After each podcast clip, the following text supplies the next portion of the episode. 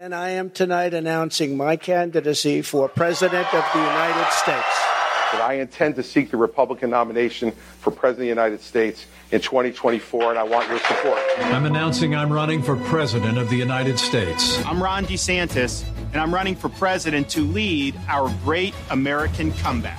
Viele Republikanerinnen haben ihre Kandidatur für die US-amerikanischen Präsidentschaftswahlen 2024 bereits bekannt gegeben. Wahlwerbespots laufen, Diskussionen entbrennen und gegenseitige verbale Angriffe. Gut anderthalb Jahre vor den tatsächlichen Wahlen startet der Wahlkampf in den USA. Und mittendrin der ehemalige Präsident Donald Trump, der mal wieder vor Gericht steht. Die aktuelle Anklage gegen ihn scheint seiner Beliebtheit in den eigenen Reihen aber nicht zu schaden. In vielen Umfragen liegt er außerdem auch weit vor dem demokratischen Präsidenten Joe Biden. Was steht also zwischen Trump und seiner zweiten Präsidentschaft? Das fragen wir uns heute. Mein Name ist Marie Einter. Hi.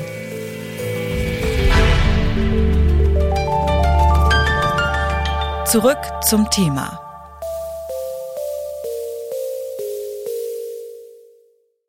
Im August vergangenen Jahres hatte das FBI den Hauptwohnsitz von Donald Trump durchsucht, das Ressort Mar-a-Lago in Florida. Grund dafür, nach seiner Abwahl hatte er anscheinend Regierungsunterlagen behalten, die als geheim gekennzeichnet sind. Deswegen und weil er die Ermittlungen behindert haben soll, ist Trump nun in 37 Punkten angeklagt. Dazu kommen zahlreiche weitere Verfahren wegen anderer Delikte. Trotzdem will es Trump nochmal wissen und hält an seiner Kandidatur fest. In my administration I'm going to enforce all laws concerning the protection of classified information. No one will be above the law. In meiner Regierung wird niemand über dem Gesetz stehen. Das hat Trump 2016 gesagt. Am Dienstagnachmittag Ortszeit steht er nun selbst vor Gericht. Wie wahrscheinlich es ist, dass er tatsächlich verurteilt wird, das habe ich Oliver Lemke gefragt. Er lehrt Politikwissenschaften an der Ruhr-Universität Bochum. Lemke meint, wenn man seinem früheren Justizminister glaubt, dann stehen die Dinge für ihn nicht gut. Barr hat sinngemäß gesagt, wenn auch nur die Hälfte von dem stimmt, was ihm vorgeworfen wird, dann ist er toast, also dann ist er erledigt. Das hat jetzt eine Qualität, das ist ernst. Und das kann natürlich dazu führen, äh, dass Trump in einem Prozess tatsächlich als erster Präsident verurteilt wird. Was dabei rauskommt, weiß natürlich im Moment niemand, aber es ist jetzt die Aufgabe der Verteidigung und es ist Hochnot an der Zeit, dass sie versucht, diese Punkte jeweils für sich zu entkräften. Denn jeder einzelne Punkt ist ein sehr seriöser Punkt. Praktisch bei jedem einzelnen Vorwurf droht ihm, salopp formuliert, mehrjähriger Knast. Es gibt also einiges abzuwägen. Äh, falls Donald Trump aber verurteilt werden sollte, kann er dann trotzdem zur Präsidentschaft oder als Präsidentschaftskandidat zur Wahl im November 2024 antreten? Ja, also nach Meinung beispielsweise des ehemaligen FBI-Directors James Comey kann er das, der in einem Interview gesagt hat, ja, ist doch vorstellbar, dass Trump in einer Fußfessel dann auf dem Parteitag der Republikaner zum Präsidentschaftskandidaten gekürt wird. Also ja, das kann er. Und das bringt natürlich eine eigene Dynamik rein. Trumps Ansehen hat das aber nicht geschadet. 80 Prozent der republikanischen Wählerinnen finden, er sollte trotz der Anklagen als Präsident zur Wahl stehen dürfen. In Umfragen zu den Vorwahlen der Republikanischen Partei hat Trump einen weiten Vorsprung vor dem zweitplatzierten Ron DeSantis.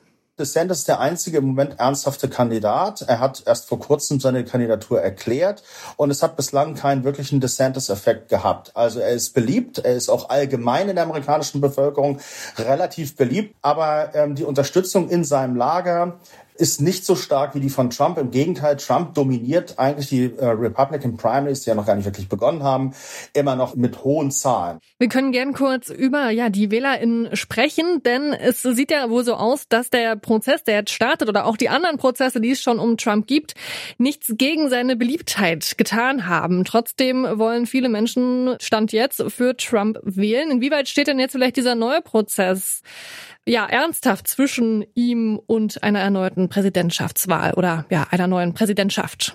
Trump ist ein Phänomen.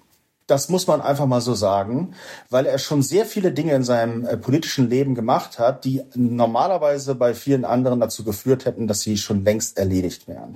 Diejenigen, die ihm vertrauen, seine Klientel, sie stärken ihm eher den Rücken. So, in den Primaries ist das für ihn vielleicht sogar sozusagen ein Vorteil in der General Election, also wenn er Trump als gekürter Präsidentschaftskandidat der Republikaner gegen einen Demokraten, also voraussichtlich ja Joe Biden antritt, da stellt sich natürlich die Frage, wie sie dieses dritte Lager der Independents, also der Unabhängigen, wie die das eigentlich findet, dass ein mehrfach Verurteilter vielleicht dann Präsidentschaftskandidat, ja, er muss ja mehr Stimmen als beim letzten Mal gewinnen. Er muss zulegen. Er hat ja beim letzten Mal gegen Biden verloren, 20. Also ob diese Aktionen dazu führen, dass er, dass er populärer auch bei den Independents wird, also darüber darf man ja vielleicht mal Zweifel haben. Das würde ich meinen, ist schwer vorstellbar. Verschiedene Umfragen sehen Trump entweder im Kopf-an-Kopf-Rennen gegen den amtierenden Präsidenten Joe Biden oder sogar leicht vor ihm. Auch bei Biden sind aus seiner Zeit als Vizepräsident unter Barack Obama geheime Dokumente gefunden worden. Da er aber mit den Behörden bei der Aufklärung kooperiert hat, ist die Sache bei ihm eher irrelevant, wie Politikwissenschaftler Oliver Lemp gemeint. Das stört die AnhängerInnen Trumps natürlich. Biden, der wird ziemlich sicher wieder der Präsidentschaftskandidat der Demokraten im kommenden Jahr. Gibt es denn ernstzunehmende Alternativen? Nein. Also es gibt erstaunlich viel Unruhe und Unzufriedenheit, aber weder Williamson, eine Sachbuchautorin, die schon schon einmal ihr Glück versucht hat, noch Kennedy, einer der Nachfahren sozusagen von JFK Kennedy, haben eine reale Chance. dass äh, man hat sich allgemein wieder auf Biden verständigt. Und aus der Partei heraus ist kein, gibt es keinen ernsthaften Herausforderer. Trotzdem gibt es sehr, sehr, sehr viel Unzufriedenheit. Und man hätte sich eben halt schon einen jungen, starken Kandidaten gewünscht, eine Kandidatin. Dafür hatte man ja eigentlich Kamala Harris vorgesehen, die Vizepräsidentin geworden ist. Sie sollte Biden war ja ursprünglich derjenige, der nur ne, einen Term machen wollte und sie sollte den übernehmen. Das Problem mit Kamala Harris ist eben halt nur, dass sie eine so schwache Figur als Vizepräsidentin abgeliefert hat, eine so schwache Performance abgeliefert hat, dass sie eigentlich nicht wirklich in Betracht kommt. Sie hat letztendlich Glück, dass sie nach wie vor als Vizepräsidentin auf dem Ticket ist. Man muss es mal so deutlich sagen. Aber sie ist auf keinen Fall mehr der Hoffnungsträger der Demokratischen Partei. Das bedeutet, dass ein schwacher, führungsschwacher Kandidat der Demokraten gegen einen ja, vielleicht mehrfach vorbestraften Trump, der Gott und die Welt immer wieder in Irrung und Wirrung sozusagen versetzt, antritt. Also das ist natürlich eine Konstellation, die auch für die USA alles andere als glücklich ist. Und man würde sich ja eigentlich unter den Demokraten wünschen, dass man mit einem starken Kandidaten die Frage der Schwäche der Republicans ausnutzen könnte. Aber leider ist das nicht der Fall. Der Präsidentschaftswahlkampf, der ist gestartet und Donald Trump will ihn gewinnen. Innerhalb der Republikanischen Partei wird ihm wohl niemand so wirklich das Wasser reichen können, auch wenn er verurteilt werden würde. Trumps Basis unterstützt ihn bedingungslos und dominiert die Partei klar. Trotzdem ist der Ausgang des Verfahrens spannend, denn viele Parteilose würden einen verurteilten Trump wahrscheinlich nicht wählen. Zwischen ihm und der Präsidentschaft stehen also vor allem die Independents. Was Trump in die Karten spielen würde, wäre ein Ausfall von Joe Biden. Denn die Chancen der Demokratischen Partei hängen am aktuellen Präsidenten. Nun schaut man in den USA aber erstmal auf die laufende Anklage gegen den Ex-Präsidenten. Damit ist das Urteil in der Sache zurück zum Thema versus US-Wahlkampf 2024 für heute gesprochen. Clelio Burkhardt, Jana Laborenz, Alea Rentmeister und Lars Feyen haben an dieser Folge mitgearbeitet. Stanley Baldauf hat sie produziert. Chefin vom Dienst war Nina Potzel und ich bin Marie Einter. Ciao. Zurück zum Thema vom Podcast Radio Detektor FM.